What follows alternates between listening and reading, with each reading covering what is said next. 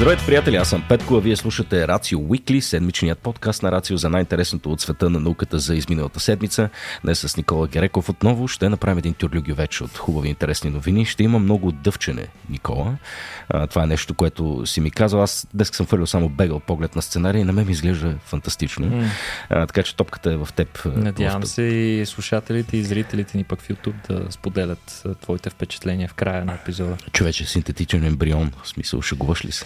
Еми, айде да видиме. Нещата звучат е, ужасяващо. Вече виждам как ни пръскат със светена вода и ни кълнат.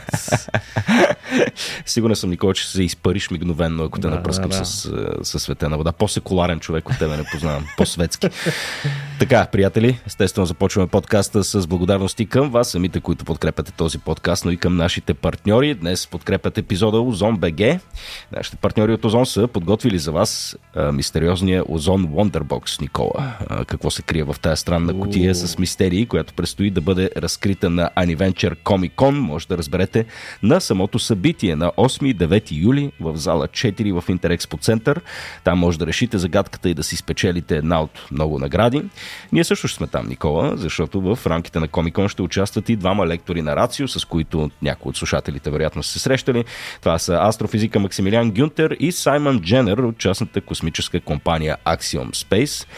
Освен да, научим, научни, да чуем научните им теми, които са ни подготвили, ще минем и през Озон БГ, за да надникнем в техния Wonderbox. Заповядайте и вие и ще се видим там. Благодарности на нашия следващ партньор. Това е компанията Science. Science разработва и интегрира софтуерни решения за някои от водещите компании в хотелиерската, туристическата, логистичната и финтек индустрии.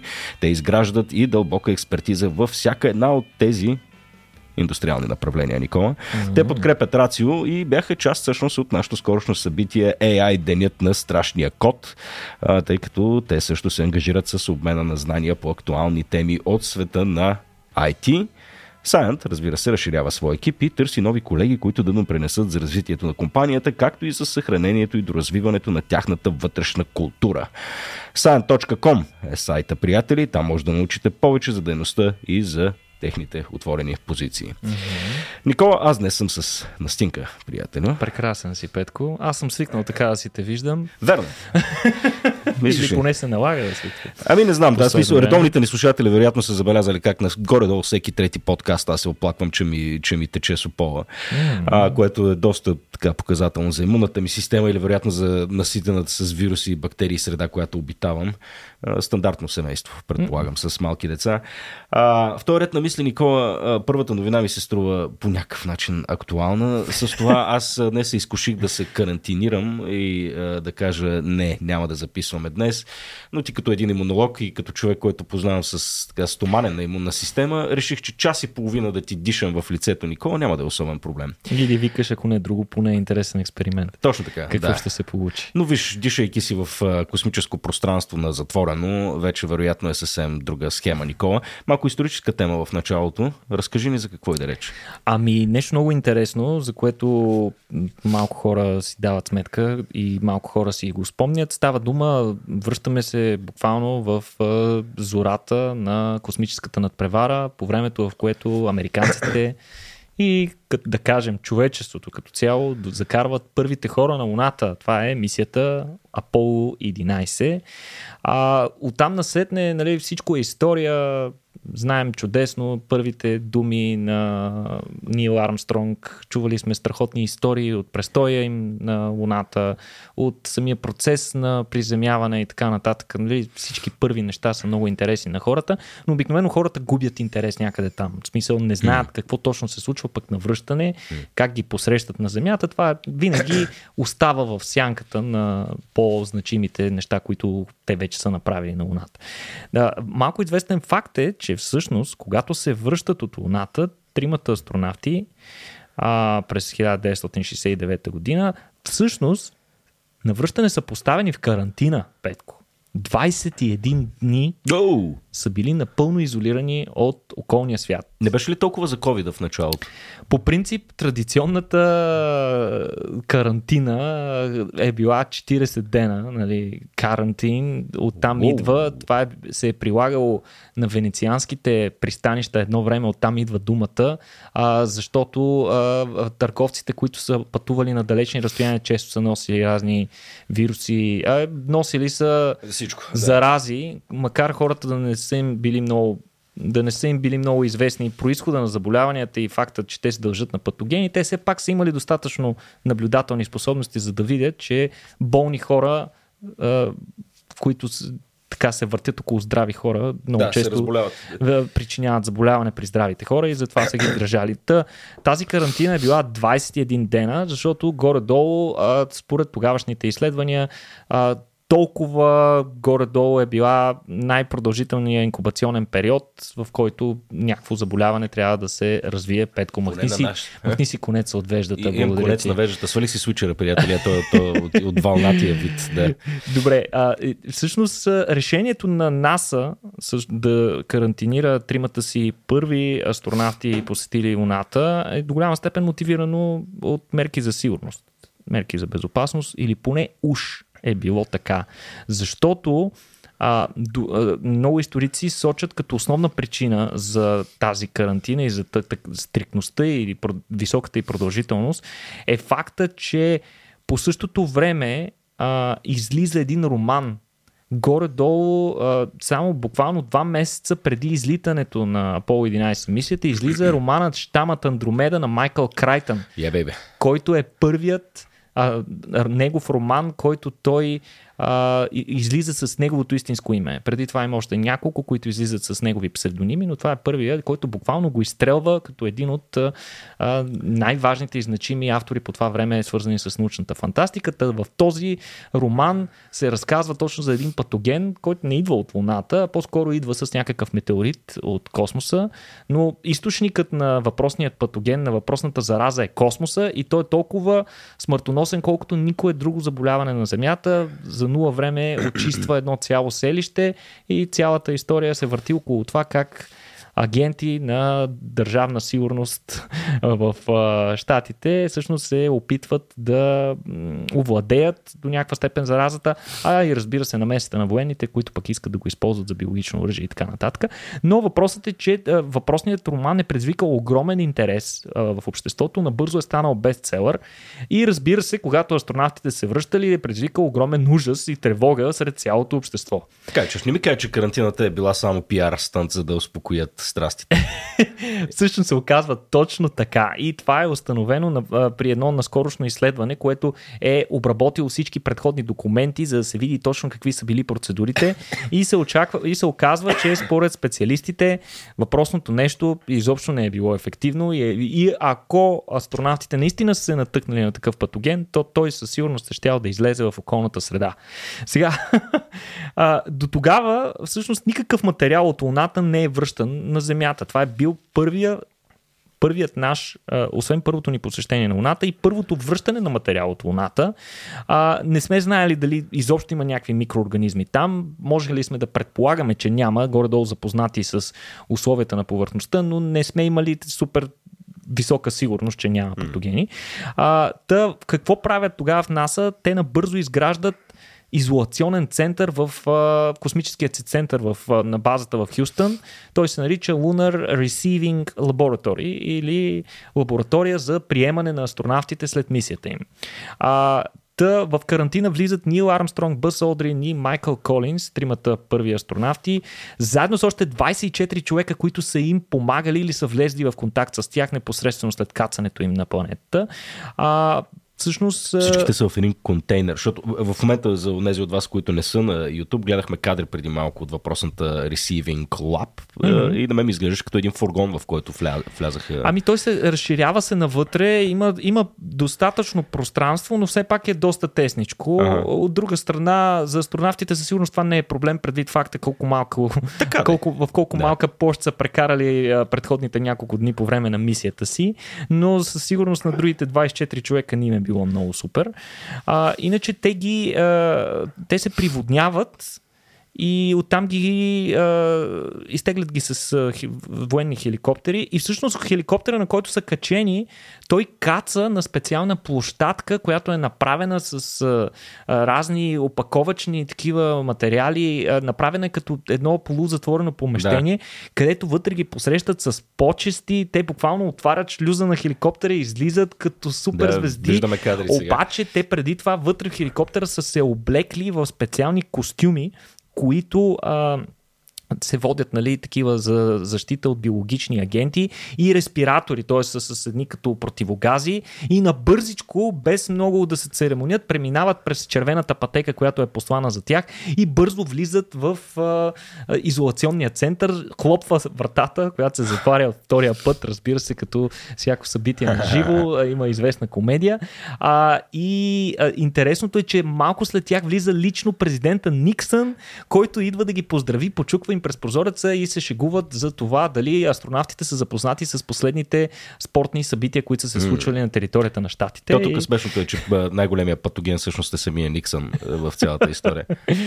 А, та, а, всъщност това изследване, което са направили учените на всички данни, които имаме, показва абсолютно неадекватни мерки са взети. И всъщност при изкарването на астронавтите от капсулата им а, и в процеса на нейното разхерметизиране, всъщност цялата атмосфера от вътрешността на капсулата е изпусната в атмосферата ни, както и различни течности, които са изтекли в океана.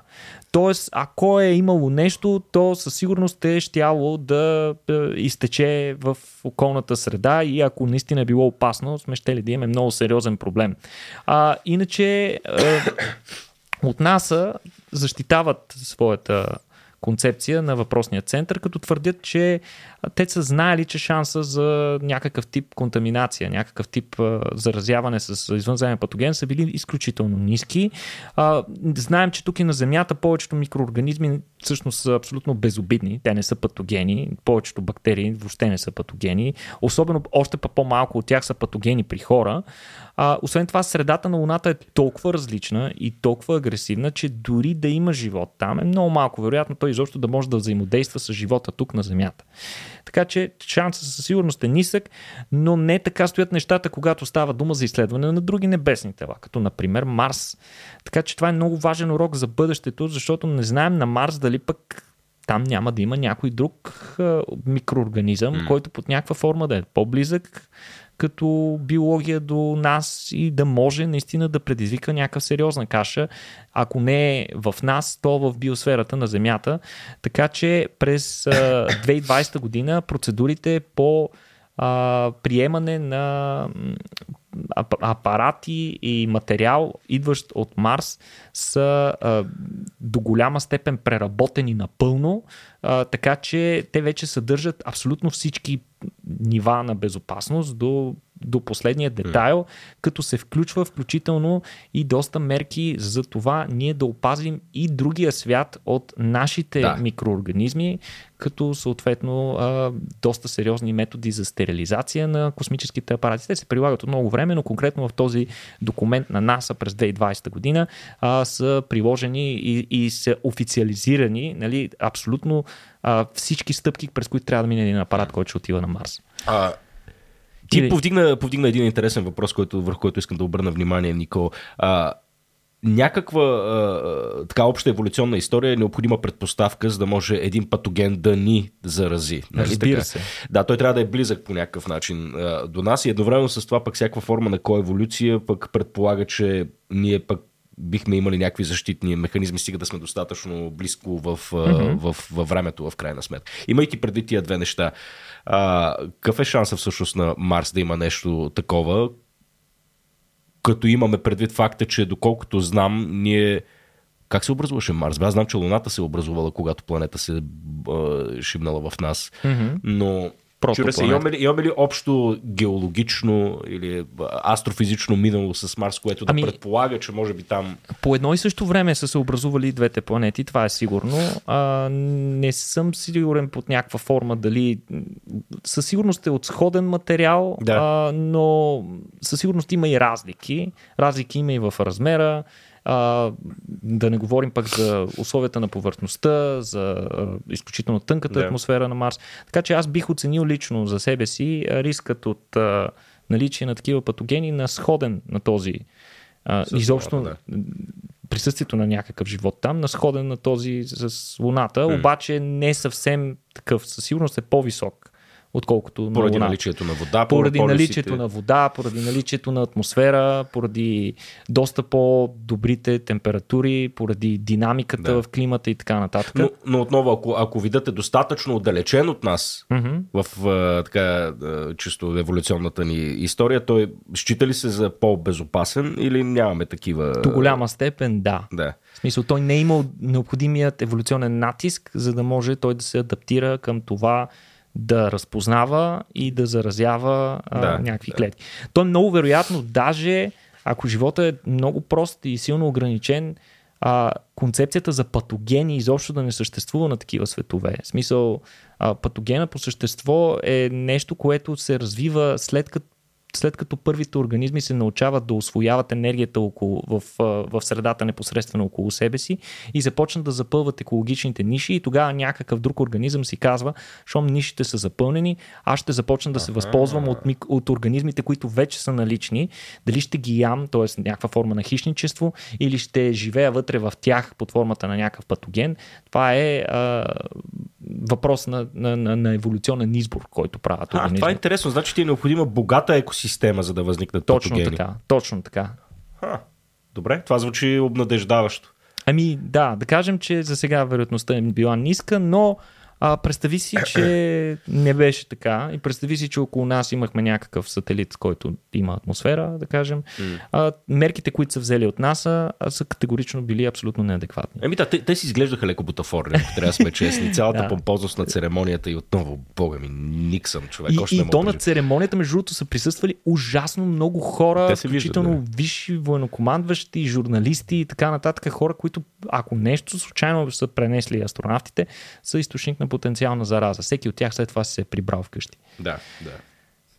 Но връзката е пряка между Да. щамата Андромеда и това какво те са се опитали да направят, така ли? Ами, до голяма степен, да. Буквално два Мисля, месеца. това е исторически факт. Еми, нали, да. два месеца преди това се. Браво на Крайтън, освен че е изкарал пари, е струвал и на нас м, вероятно няколко милиона в а, такова. Но, но пък технологиите, които те са разработили при а, развитието на този изолационен център, със сигурност са помогнали на НАСА в последствие. Със сигурност, да.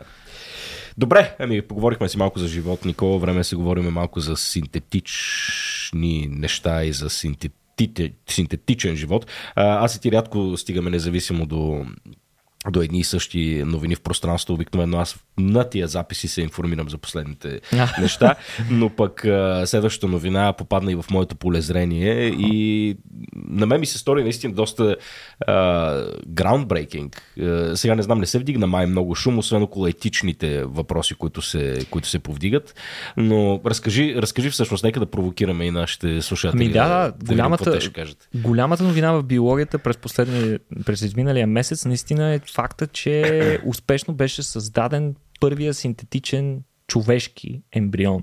Нещо, което до момента не беше постигано. А, то е дело на учени от Кембридж и Калифорнийския технологичен институт, като всъщност те са получили въпросният ембрион от препрограмирани стволови клетки, т.е. представи си, взимат ти се а, някакви клетки, да кажем, от кожата, след което те се третират с различни вещества, за да може отново да се, да се превърти часовника на, на тяхното развитие, да се превърнат в стволови клетки, които могат да се превръщат в всички видове клетки, след което отново ги третираш с други вещества и те се преобразуват директно в ембрион. Без да имаш нужда от яйцеклетка и сперматозоид. Буквално зачеркваме сътворението ако мога така да се изразя.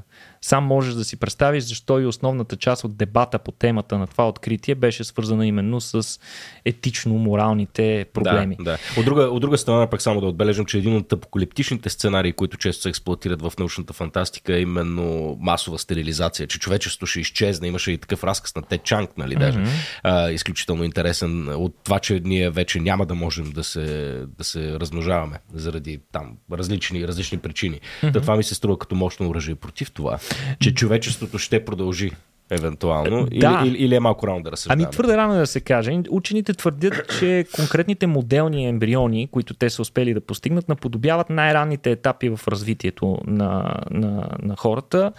А, и според тях а, въпросните изследвания могат да дадат много важна информация за развитието на генетични заболявания, както и да разкрият повече детайли около биологичните причини, свързани с спонтанните аборти или при хора, които многократно а, изпадат в състояние на спонтанен аборт, т.е.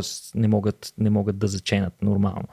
А, да, това е до голяма степен не тяхното оправдание, ако мога така да. да се изразят, за да обяснят ясно на обществото, че тяхната цел не е да тласнат човечеството към някаква антиутопия, ами наистина ние да добиеме повече научни данни за това. А, иначе ембрионите не си ги представи, че става дума за малки синтетични бебенца. Всъщност става дума за купчина от клетки, които а, все още нямат дори оформени органи, като например сърце и мозък, но вече съдържат клетки, от които може да се образува плацентата и самия ембрион. Mm-hmm. А, целта на изследване до голяма степен е било да се надникне в най-малко известния период от развитието на човека, което много често се означава като тъмната котия на човешкото ембриологично развитие. Това е а, периода над 14-я ден. Тъй като до сега има реална а, административно легална забрана да се култивират ембриони с, е, с експериментални цели в лаборатория над 14-я ден. Mm-hmm. И Следващия прозорец, в който вече имаме ясна представа какво се случва с човешките ембриони, е а, вече когато започне образната диагностика по време на бременността а, или когато а, имаме а, спонтанен аборт и можем да получим част от материала, а, който остава от а, неуспешният да. ембрион. Това ни е единствената опция. И всъщност между тия 14, 14 ден и да кажем месец и половина имаме една дупка, в която не знаем нищо и ние сами сме си наложили това ограничение да не го знаем това нещо. И, и, и всъщност а пък учените имат много сериозен проблем, не само чисто легално но, а, да работят с така, така с ембриони, ами и, и да, да работят изобщо с ембриони, защото за целта някой трябва да им го дари. Да. И тук възникват много сериозни морални и етични проблеми, при които, нали, как ще си дариш ембриона, а, това е потенциален живот, дали манипулацията на този ембрион не е нарушаване на правата на този живот, който е можел да се осъществи и така нататък и така нататък. Всъщност, това обаче не е би първото изследване. Интересното е, че в това, в това направление през последните години има истинска научна надпревара между екипите по цял свят. Най-добрите екипи по молекулярна биология и биология на развитието. Сред тях са а, екипът на а, един екипът на, на института Вайцман в Израел, които буквално наскоро показват, че стволват че стволови клетки от мишка могат да образуват подобни на ембрион структури с наченки на храносмилателен тракт, мозък и дори биещо сърце. И всъщност от това тяхно откритие всички се хвърлят върху него, защото знаят значимостта на това да се направи първият функционален човешки ембрион от стволова клетка. И а, всъщност а, публикацията беше едва наскоро обявена. Учените на, за първ път обявиха резултатите си по време на една конференция а, научна, а, като те твърдят, че са ги отгледали малко след 14-я ден, като а, всеки синтетичен ембрион се получава от една единствена клетка, подобно на, да. подобно на нормалните ембриони, които също се получават от една клетка, която е зиготата, но тази клетка е плод на сливането на две полови клетки. Яйцеклетката и сперматозоида. В този случай тотално ги заобикаляме и почваме директно с зигота, което е много интересно как се случва. А, иначе, интересното е, че точно в този период а, ембриона преминава в една фаза, която се нарича гастролация. При гастролацията, нали, първоначално имаш така турбичка от клетки, които са разположени по различен начин в ембриона, но горе-долу всяка от клетките е идентична на другата клетка до такава степен, че ако махнеш няколко клетки, ембриона няма да има увреждания, ами те просто ще се възстановят от делението на другите клетки. Но когато започне гастролацията, клетките вече започват да оформят първоначалните оси на симетрия в тялото, кое ще е предната част на, на организма, кое ще е задната и разбира се двойната симетрия, за да имаш две очи от двете страни на тялото. Така че това е изключително важен етап, в който буквално се залага а, планът на тялото на организма. Така че всички, ця, цялата информация, която съберем там, със сигурност ще бъде много, много полезна. А, както споменахме, нали, всички развиващи се технологии като тази повдигат много важни етични и правни въпроси. Въпросът в случая е, че това развитие се случи буквално за под година и логично ние изобщо не сме готови а, да не можем да смогнем да изработим необходимата административна рамка, с която това нещо да бъде контролирано. Съответно, това предизвика много дискусии, включително някои правозащитници се изразиха, изразиха мнение, че щом тези а, структури са достатъчно подобни на ембриони, то те трябва да бъдат подложени на същото ниво на контрол, каквито и нормалните ембриони. Mm. И съответно да получат сходни права, на което доста учени се противопоставиха.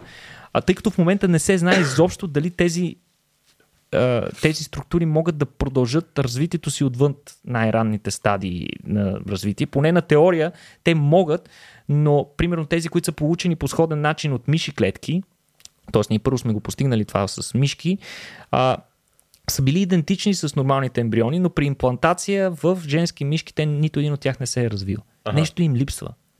Богът е още жив. Искрата я няма, Петко. Нещо се случва. А, иначе през април буквално казвам ти, през, за една година огромно развитие в тази сфера.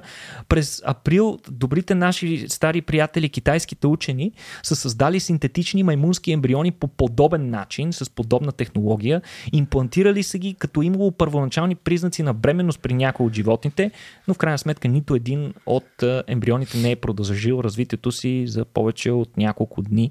Не се знае каква е причината. А, но изследванията продължават, като отново трябва да споменем на всички, които ни слушат и които това нещо ги притеснява, че в крайна сметка идеята на този а, метод а, е, и, и идеята на, на цялото това нещо е учените да имат по-нормален а, и а, лесен за достъп източник на ембриони, с които да работят, mm. с които да могат да разкрият повече тайни за това как се развива а, човешкият организъм от най-ранните негови етапи и съответно какво се прецаква при някои от тези процеси и съответно кое предизвиква малформации при бременност или спонтанни аборти, така че ние да се научим да контролираме тези процеси и съответно да ги диагностицираме достатъчно рано, а защо не и дори да ги избегнем напълно. Така че това при всички случаи огромен напредък. Със сигурност ще, ще има продължение на това изследване, което ще даде още повече информация, но факта, че вече го можем е много интересен. Добре. А, сега, Никола, ясно, че аз съм идиота в нашата диада тук. Mm. А, и нали, моля да ме извиниш, ако това, което ще кажа е абсолютна глупост, но просто интуитивната ми посредствена мисъл ме води на там. следвай ме сега и потвърждавай това, което казвам. А, соматични клетки вземаме. Точно така. От някой човек. Да. А, превръщаме ги съответно в стволови клетки. От стволовите клетки превръщаме в зигота и оттам вече се развива ембрион. Нали Точно така? така. В тези първоначални соматични клетки се съдържа моето ДНК. Нали mm-hmm. така? И то съответно бива предавано във всяка следваща фаза на, на развитието на въпросния, нали, докато стигнем до въпросния ембрион. Как това е различно от клониране? Ами, при, е, доста близко е всъщност до клониране. Абсолютно прав си. Така е. Доста близко е до клониране. При клонирането единствената разлика е, че отново се работи с яйцеклетка. Яйцеклетката е много специална клетка. Тя не, не е само ядрото в нея специалното, ага. че е хаплоидно, т.е. има само едно, ед, един набор от хромозоми. По принцип имаме по две копия на всяка ага. хромозома. А, половите могат да са две различни или две еднакви. А, освен, че има половината генетичен материал, яйцеклетката е много специална клетка. Тя е, вътрешността е направена като равчета под специален начин е построена, има определено количество митохондрии, които са разположени на определени части от тялото, има нишки, вътреше, вътре, вътреклетъчният матрикс изграден от специални нишки, които цялото това нещо е направено, за да може тази клетка да обслужва следващите етапи от развитието, да започне да се дели по правилната ос, където да се образуват 4 клетки по точно определен ъгъл и така нататък и така нататък. При клонирането какво се прави? С една микропипета влизаш в яйцеклетката, гледаш да не нарушаваш много нейни структури, изваждаш ядрото и го заместваш с ядро на соматична клетка.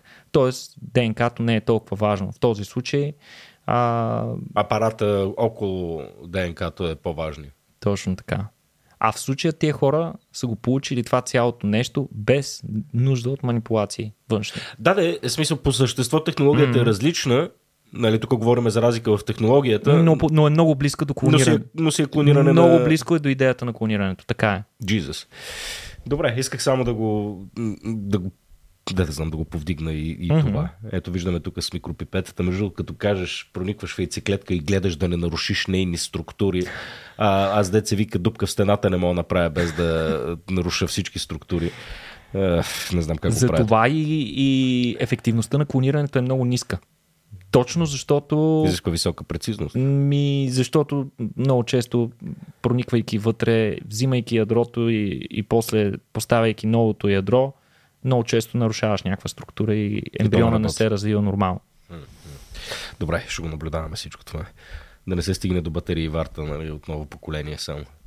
Добре, дъвчене, Никола.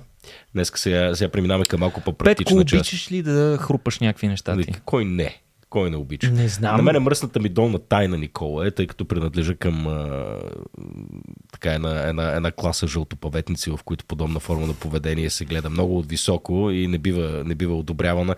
Но аз тайничко изключително много обичам слънчогледови семки. Уха! Да, е това нещо, ако, ако се озова сам и семейството ми го няма и няма никой покрай мен, тихичко си доприпквам до магазина, вземам си един пакет, пускам си един филм и почвам да рупам. И Док, е докато изключително пред грозна се, картинка. Докато пред тебе не се образува хиопсовата пирамида. Абсолютно. В смисъл, от- отвратително. Нали? Чисто, чисто естетически трябва да призная, че това е много, много грозно нещо, но пък е, е изключително удоволствие. Точно защото нали, хрупва се. Хрупва се. Соленичко е, приятно е. Да, трябва да И призная, че ако това наричаме порок, то и аз съм под властта на него. Много Да. обичам такива. Даже си имам и любими марки семки. Да. Знам, че е страшно ориенталско, но много Няма, е приятно. няма се извиняваме за ориенталския си происход, Никола.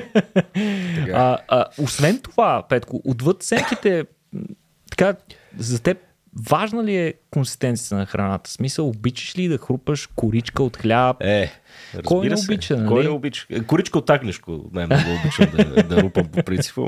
Да не ставам съвсем, съвсем вече да е хората ще си помислят това. Дъвченето е ужасно тривиален процес, тъй като всеки го прави, но рядко си даваме сметка всъщност каква е неговата функция, как работи, какви позитиви има за нас и така нататък. Но всъщност дъвченето, освен че раздробява храната, очевидната му функция, предварителната обработка на храната преди тя да навлезе по-навътре в следващите, а, в следващите етапи на храносмилане, в следващите храносмилателни органи.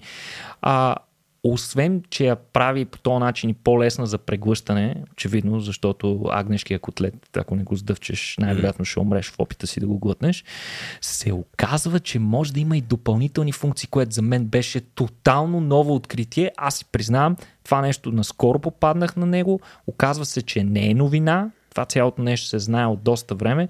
Просто през последните години се намират все повече нови и нови свидетелства, като тук се възползвам от ситуацията да поздравя моят личен заболекар Йоана, която ни е и страшен слушател.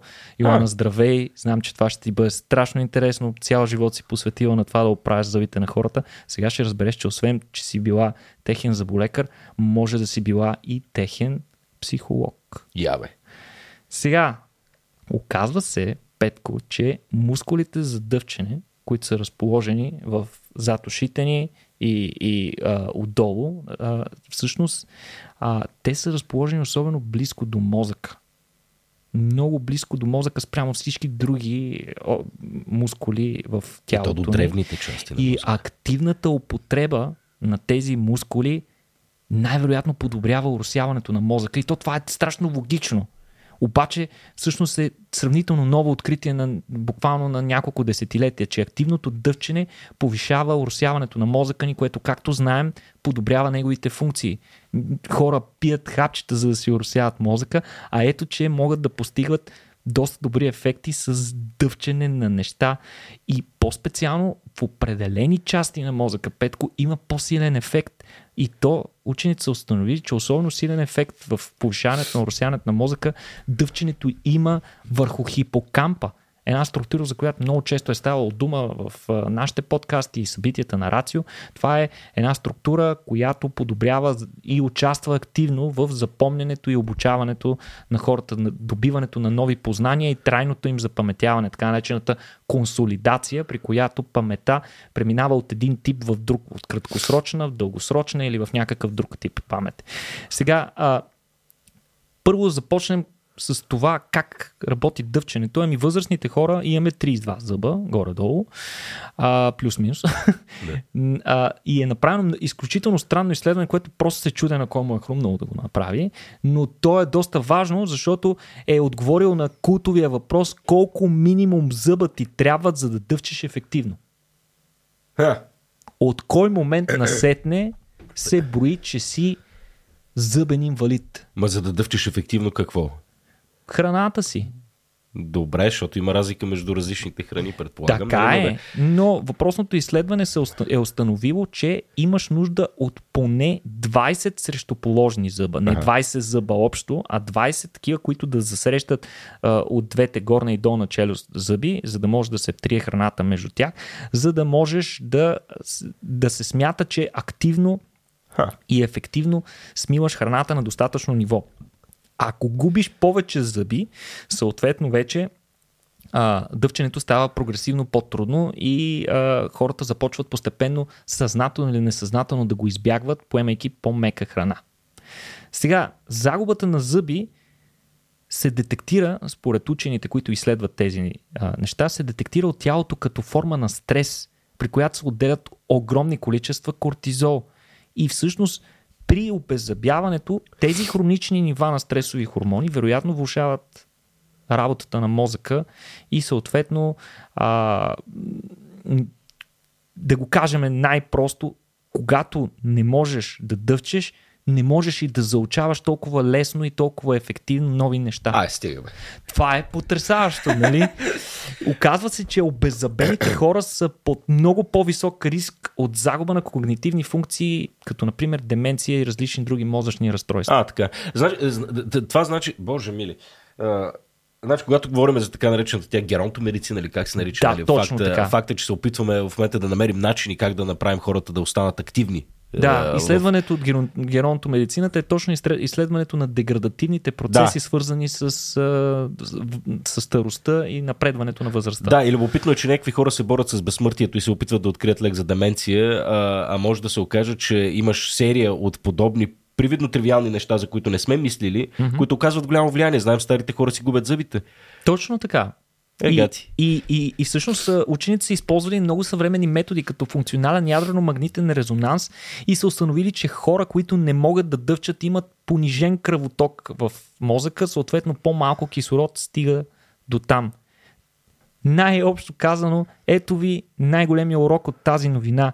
Ако искате да стимулирате възрастните си роднини да не им падат когнитивните способности, да не изпадат деменция, карайте ги активно да дъвчат. Ако зъбите им са увредени и те не могат да го правят това нещо, направете всичко възможно, за да ги оправите, дори на каквато и цена е необходимо. Тук не се появявам като е, рекламно лице на имплантите, но това е един от начините. Разбира се, има и много други, поставянето на челюсти и така нататък, но според учените не е задължително да се слагат импланти. Може да се дъвче и а, ако нямат зъби, съответно, ако нямат необходимите зъби за да дъвчат морков, могат да дъвчат нещо по-меко, но самият акт на дъвчене, ангажирането на мускулатурата uh-huh. много помага за работата на мозъка. Сега, как си мислиш обаче, Петко, хората са ги изследвали тия неща? Е, дава ли се да хората да дъвчат, вероятно? Какво са дали да дъвчат? Е, дъвка, бе, е, разбира се, че дъвка.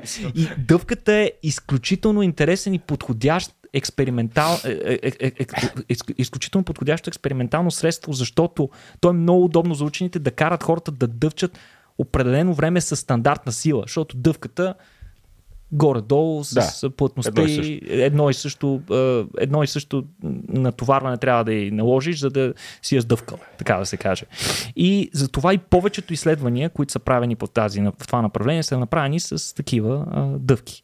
А, ето, например, 8 различни изследвания, т.е. един метаанализ, който обединява информацията от 8 различни изследвания, които обхващат 400 възрастни хора, показват значително намаляване на нивата на тревожност спрямо контролната група, на които вместо да дъвчат дъвка, са им казвали просто да пият вода в същия интервал от време. Тоест, когато дъвчеш, намаляваш стресовия си отговор и тревожността. Това е много интересно. Не се знае как работи. А, изследванията с животни показват намалена активност в един друг център на мозъка, който се нарича амигдала и за него сме говорили, и за него сме говорили много. Той често се определя като центъра на страха и стресовия отговор в тялото, но освен това той изпълнява и много други функции, като например обработка, възникване и контрол над емоциите, така че можеш да си представиш колко важно е когато амигдалата е свръхактивна, ние да можем да я потискаме по някакъв начин.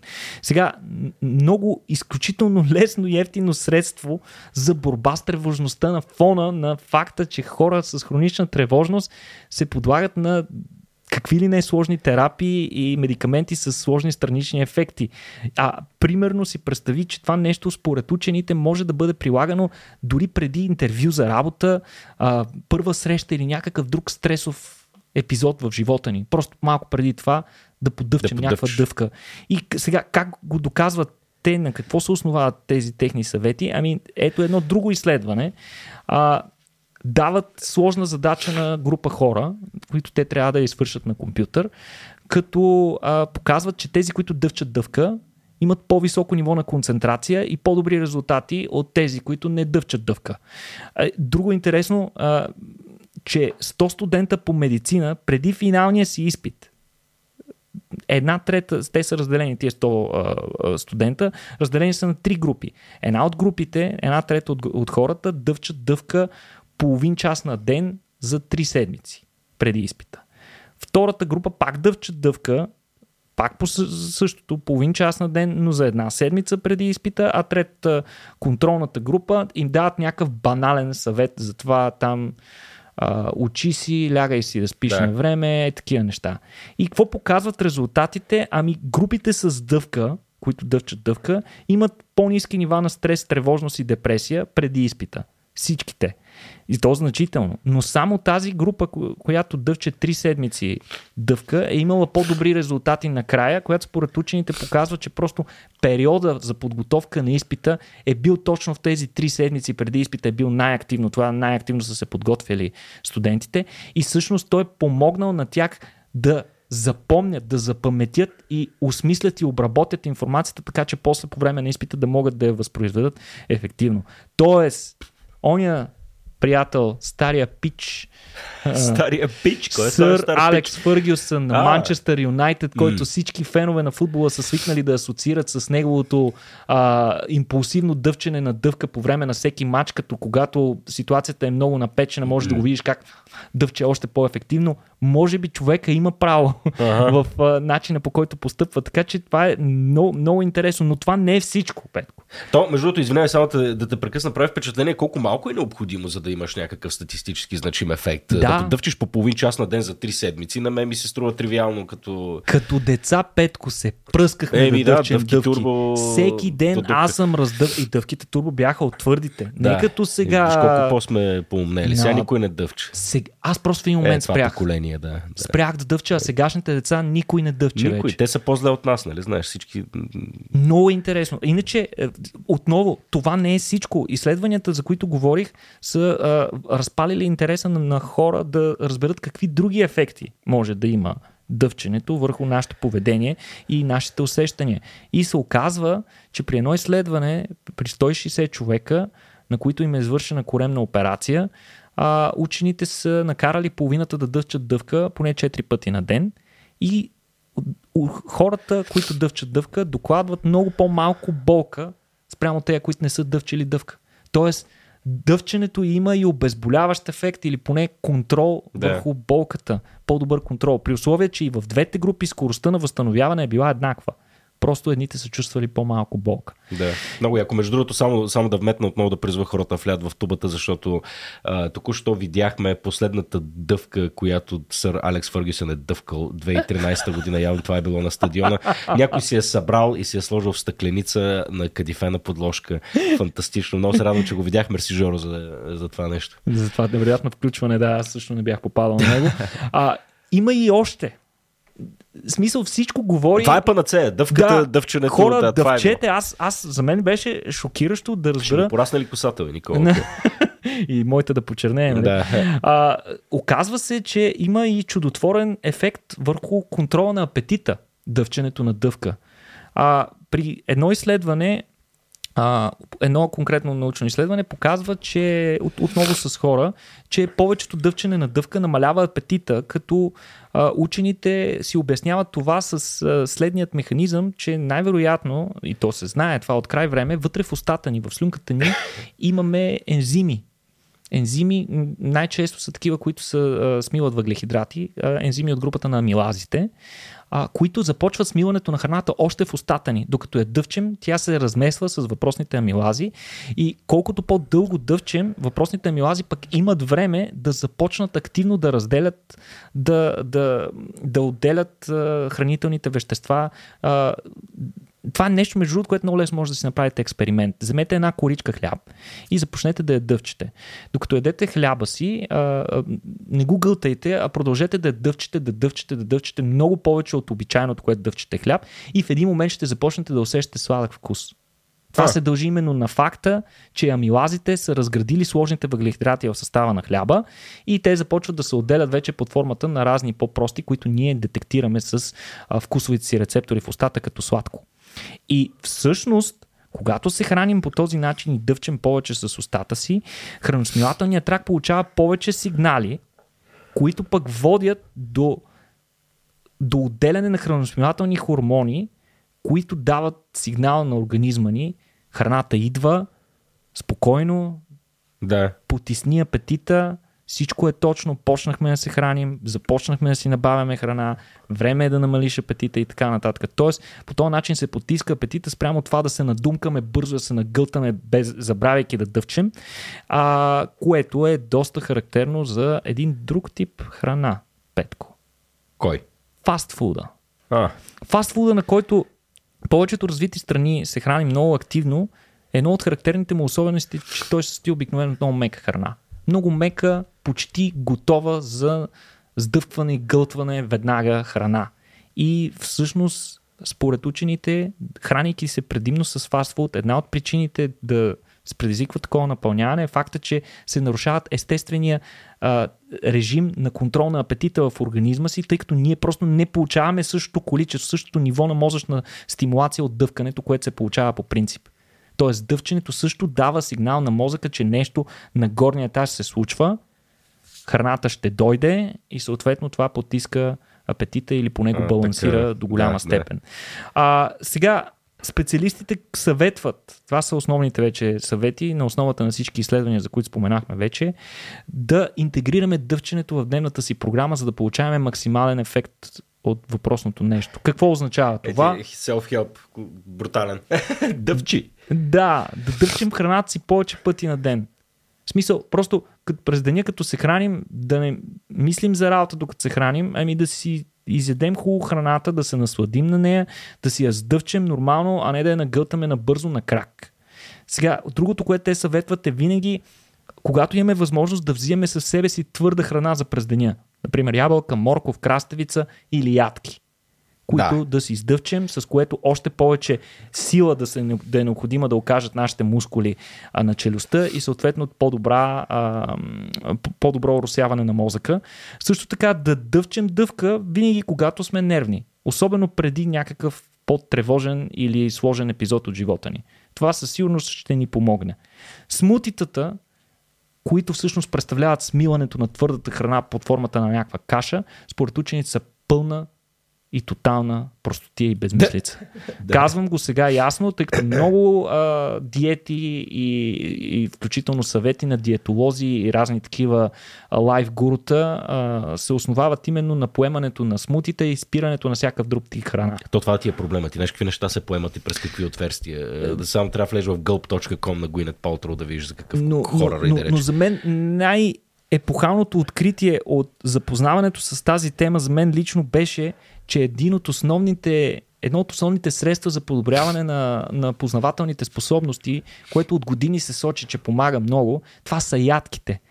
Чувал си го многократно. Ядки помагат за мозък, нали така? Орехчетата и... приличат на мозък. Точно така. на какво прилича, това лекува. А, и интересното е, че от години се знае, че може би има някакъв ефект от а, приема на тези ядки, но до момента не, се, не е бил изолиран конкретно вещество, което, на което се дължи този ефект. Uh-huh. Тоест не сме извлекли от тия ядки някакво вещество, което да сложим хапче и да можем да поемем, за да не се налага да ги дъвчем. Може би ключа на ефекта от ядките е именно в факта, че трябва да ги издъвчем, а те са твърди. Ха. Това не означава, пак казвам, не означава да се втурвате и да се пръскате да ядете ядки, защото това може да увреди емайла на зъбите ви, може да ги износи много и така нататък, но ето нещо. Да, да. Наистина. Да, наистина те нещата действат заедно. Нали? Това не означава пък, че ядките са лишени от някакви mm-hmm. чисто други качества, които помагат за функцията но на мозъка, но едно от нещата. Един, един от ефектите им може би да. се дължи именно на това, за което споменахме.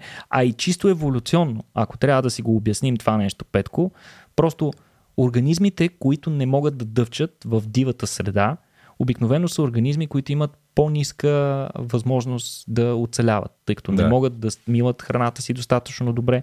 Тоест, поради тази причина загубата на зъби задейства някакъв примитивен стресов отговор, който прогресивно влушава здравето на тези организми, за да могат те по-бързо да умрат, защото те няма нужда популацията от тях. Mm за да могат да не се конкурират с другите представители на вида си и дори с децата си. Съответно, те, може би при тях се задейства. Това е много интересно направление, който ме слуша и се занимава с научни изследвания. Може да го проследи това, да се провери дали а, маркерите на устаряване се, а, експресията им се повишава при хора, които а, продължително време са обеззъбени.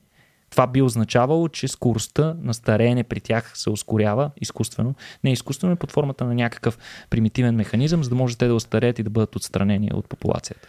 Току-що без да се усетя, започнах си броя завита с езика си, дали да ги опипам всички или са си на място, защото се притеснявам. А, ми е фантастично, много интересно, наистина.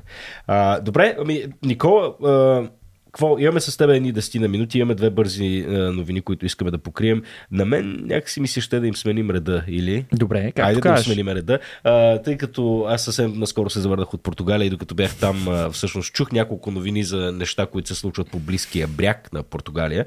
А именно тук говорим за нападение на косатки.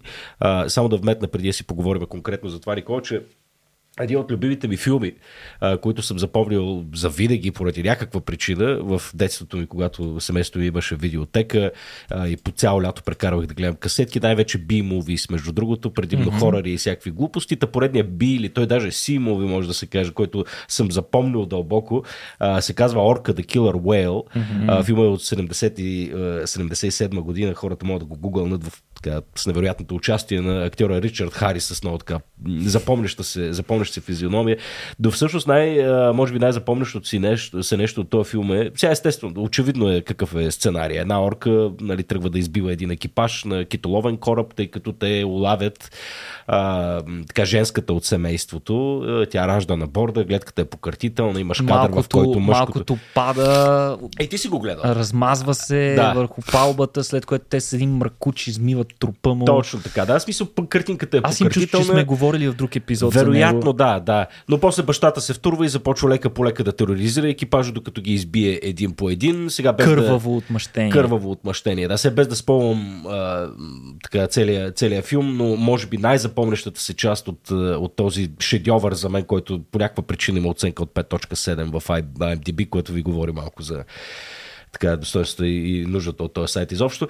Но а, А, може би най-запомнящата сцена са финалните кредити, в която да. може да чуете музиката на Енио Мориконе и а, да наблюдавате как Кита се спуска дълбоко под по-дълбоките ледове, за да приключи със собствения си живот. Току-що направих брутален спойлер и прецаках всичко. Mm-hmm. А, но а, да, може би едно от най-красивите неща, които съм виждал в киното. Ревах като бебе и бях на 13, примерно, да. като го гледах това нещо, което е трудно да го постигнеш с тинейджър.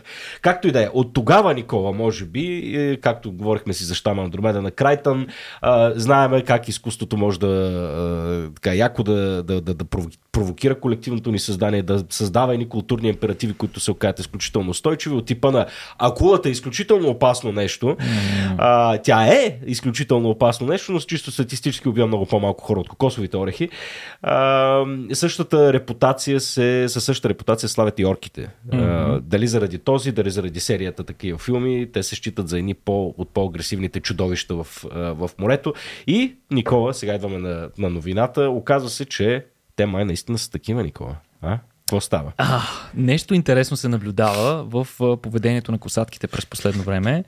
Те са емблематични животни. А, на много от хората са им едни от любимите обитатели на морските дълбини, най-вече заради начина по който е отцветено тялото им, с тези а, бели петна, Красиви да. красивите бели петна в двете страници на тялото им, иначе е тъмното им тяло и много хора ги оприличават, че са много сладки, че те изглеждат като очи, всъщност това не са им очите хора, очите са, мисля, че са обикновено в черната част на тялото.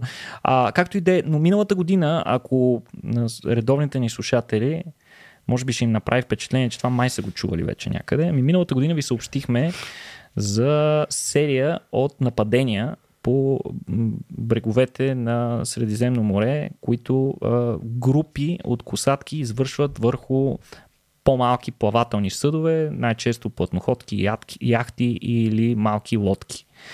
А, това цялото нещо започва през 2020 година но напоследък през последните няколко месеца има огромно зачестяване на атаките, които обикновено се случват по, по бреговете на Португалия и горе-долу около а, прохода Гибралтар и бреговете на Испания и Марокко. Сега, животните следват някакъв своеобразен модел, при който нападенията се развиват последния начин. Животните се приближават опасно близко, близко до различни лодки, а, доближават ги от задната страна и започват да блъскат руля, т.е. повърхността, която се използва за управление на, на плавателния съд, започват да го блъскат, а, при което те а, могат а, да нанесат поражения върху способността на лодката да се движи, а могат дори да я преобърнат или да я щупят или да бутнат хората, които са отгоре. А, сега за да сега сравнително малко щети са нанесли, но има и три потопени яхти. Ха. А, средно по едно нападение на ден през последните няколко месеца имаме, като в някои дни има по повече от едно, като например трети кървавия 3 юни е бил с 4 нападения, а на 8 юни е имал 2. Сега, учените смятат, че повечето атаки в повечето нападения е замесен един конкретен индивид. Сега можем да го наречем отмъстителя. А, става дума за една травматизирана женска косатка на име Бялата Гладис. Тя си има име. Хората, които а, наблюдават и преброяват популацията на тези животни, от време на време ги кръщават. Въпросното животно им е направило впечатление и, е, и се е здобило съответно с а, реален псевдоним. Според а, океанологът Алфредо Лопес, морския биолог Алфредо Лопес Фернандес, който е от университета Вейро в Португалия, а, вероятно женската е получила травма при сблъсък с морски плавателен съд и затова от тогава проявява агресия към тях. Другите косатки според него явно просто я имитират. И тъй като при косатките иерархията е такава, че водещият индивид е най-силната женска, много вероятно е въпросната женска да е имала висока позиция в иерархията или дори е била водач, което кара и другите животни от нейната група да следват същото поведение. Тя е, защото говориш минало време, тя е все още е много. Жива си да, е да, да. и дебне. Да. а, но а, други специалисти и учени твърдят, че това може да има и друго обяснение, разбира се, че може да е някаква форма на игра, която по някаква форма е възникнала в някакъв момент, вероятно съвсем скоро а, в а, културата на тези животни, защото наистина те са достатъчно интелигентни, за да развиват нови форми на поведение, които след това да се предават между индивидите в определени групи. Yes! Това е много яко. Това е по-вероятната теория, тъй като ако наистина става дума за игра, въпросната интеракция с а, плавателните съдове носи удоволствие на животните, което ги кара да прибягват към него все по-често. Аре да тролиме хората. Да. Е, Крайно време, крайно Да, време да, някой най- животно да си мода. го каже това, нали? да. Иначе в момента въпросното поведение се разпространява лавинообразно във все повече, а, попу, във все повече популацията на косатките в Средиземноморието и а, като в момента поне 40 животни са наблюдавани и филмирани, че участват в подобен род а, гаври с, Това е супер. Не с, с, с рибари и, и милионери с яхти. А, малките се учат директно от родителите си и сега в момента и това поведение изглежда, че е много важно в социалния им живот, защото те прибягват често към него, наблюдават се, едни други действат заедно. Ма много бързо става това. Ами- То си е както като меме. Си се Силно е, силно е страшно забавно да гледаш паниран човек на фона на, на колко жесток е човек, когато е хладнокръвен Да. и спокоен, да го гледаш паниран и да не знае какво да направи. Сигурно е страшно забавно за, Да. за морската, Ох, само дано да не прекалят. морската че- фауна. А, много вероятно, според учените, въпросното поведение се разпространи сред а, други популации, а, но не сред чак толкова много. По-скоро популации а, в а, района на Средиземноморието, но не и отвъд това, тъй като много интересно е, тъй като косатките, те даже доскоро, доскоро имаше теория, че са четири вида, а, в последствие ги обединиха, че не са четири вида, ами мисля, че са два вида и два подвида, но интересното е между различните популации косатки, че те имат различен език, имат, а, а, имат различен, а, да го кажем, как се нарича, не наречие, жаргон, Да. различен жаргон и, и не се разбират много добре Колко помежду са големи популациите? Ми те са Средно, да да знам. Ами ли не, не, а, ако говорим за отделна група, Да. група животни е някъде между 12 и 40 животни, като понякога се обединяват и в по-големи групи, когато трябва да ловят по-големи плячки. По-интересното е, че един и същи вид животно, Петко, в различните части на планетата, тъй като косатката се- е доста разпространена в океаните, в различните части на океаните се хранят с различни неща и имат различни стратегии при лов. Някои се хранят с акули, други се хранят с тюлени, както най-често сме свикнали да ги асоциираме, трети се хранят с рибатон. Има такива, които се хранят с а, китове, които се специализират в убиването на китове. А, напомням, че косатката не е точно кит, косатката е делфин. По-скоро е най-големия представител от групата на делфините. Да. А, иначе, съответно, властите са се организирали и опитват се да се справят с тази ситуация без да предизвикват агресия към животните. И за това са стартирали цял интернет сайт, който се нарича orcas.pt, където се маркират актуалните атаки, съответно рибарите докладват къде са били атакувани, данните се апдейтват веднага, за да може други, съответно да се отбележат потенциално опасните места и рибарите да ги избягват в зададен период, примерно за следващите 48 часа. Но ако така върват нещата, рано или късно със сигурност ще се стигне до фатален инцидент. Дали за хора или за косатки, предстои да видим, но е доста опасно разпространението на този тип поведение. Да напомним как на сушата се справяме с това, когато една мечка започне да влиза в кошарите и да си взима овце, защото е по-лесно. Знаеш обикновено как се нарича тази мечка и какво се случва с нея. Да. А, искрено се надяваме тази а, практика при косатките да може да бъде овладяна под някаква форма, така че те да не пречат на плавателните съдове, защото ако не стане това, то със сигурност а, хората рано или късно ще. Прибегнат към самоуправство. Да, да. Не, ще направят нещо повече от един И да, Никола. и да убиват тези иначе прекрасни, изключително интелигентни животни, Да, да, които имат 42 зъба. да.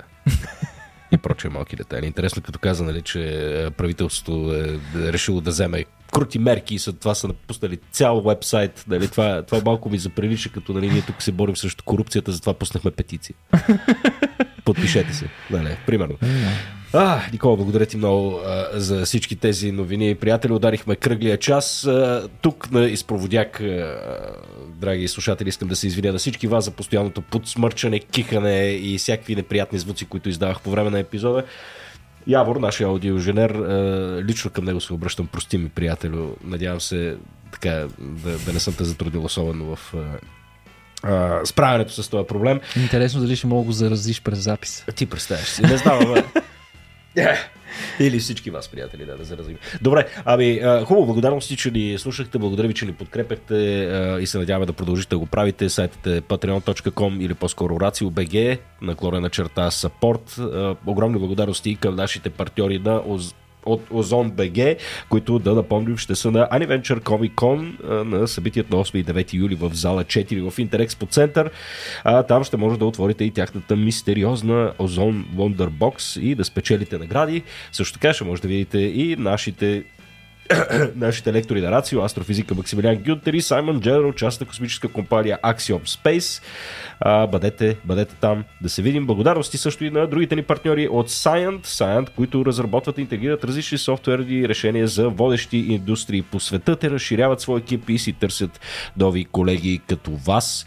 Така че, приятели, ако сте изправени пред не някакъв... като нас. Не като нас, да. Със сигурност. Не такива бездарници като да. нас. Категорично да. Но ако вие така искате да пресечете Рубикона или стоите пред а, един кръстопът в живота си, а, мисля, че Science е вашето ново място. А, подкрепайте ни и подкрепайте и хората и организациите, които ни подкрепят, приятели. Благодаря ви, че ни слушахте. Благодарности на Жор Батилов и на всички вас. И Никола, дай вече на теб. До следващия път. До следващия път и от мен.